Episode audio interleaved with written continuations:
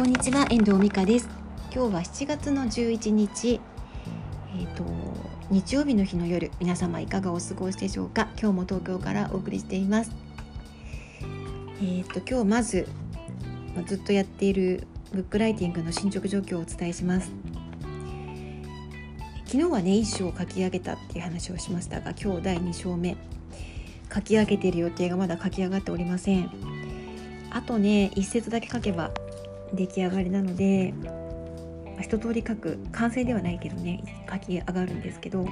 ょっとまだ調べ物しながら 書いてる感じでなかなか決着がつかない感じです、まあ、今日はそれをやってから寝ようと思ってます。本当は今日はこれに加えても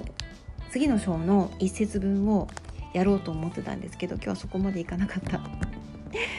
やっぱりなんか全然ペース配分ができないし、まあ、こういうこういう形のブックライティングの場合はこうなのかなっていうことを、まあ、今回認識したような感じですね。もう分からないですね自分のペース配分とかが。まあ、とにかく締め切りがあるので頑張らなきゃいけないんですけどあのー、なんかねとりあえずちょっと明日の目標をまた決めて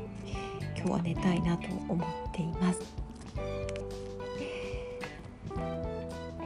んなんかね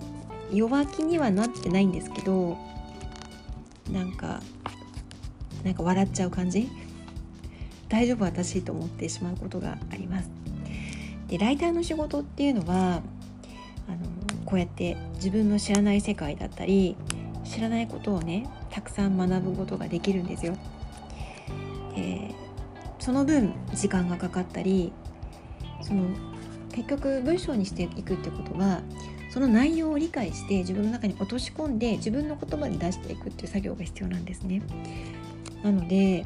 理解をまずしなければいけないそこから始まっているので自分の知らない分野とか興味があってもなかなか勉強してこれなかった分野については非常に時間がかかります。でも多分こんなことでもやらなかったら今回のお手伝いしているお仕事の分野については興味はあったけどとことんやることはなかったかなって思うんですよね。でもきっと私の人生にはこの今日今回やっている本の分野はとても必要なことではあるのでねいい機会をいただいたかなって思っております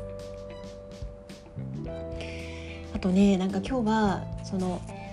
原稿を書くにあたって資料の中でね例えばあの政府の出してる政府っていうのかな国が出してる統計局の資料とかを読んで読んでっていうのは表を見てね読み取ってそれを原稿にしたりするところもあるんですよ。それは本当ライターの仕事の一つでもあるんですけど、まあ、そういう客観的に表を見て分析するみたいなこともあのやっているのでね何がわかるかみたいなところで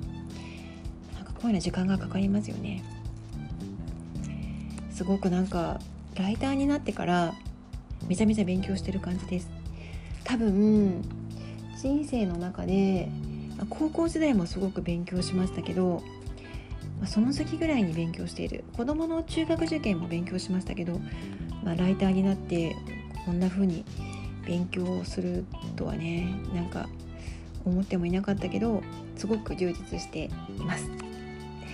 今日は今やってる私のブックライティングの話。ライターの仕事ってこんな風に学びがたくさんあるよっていう話でした。いかがでしたでしょうか？そうだ今日ね東京の天気すごかったんですよ。雷。もうなんかね光ってゴロゴロとドッカーンって感じで絵に描いたような雷ですごかったです。皆さんの地域はどんな感じだったでしょうかね。では今日はこの辺りで終わりたいと思います。最後までお聴きいただきましてありがとうございました。また聞いてくださいね。ではまた。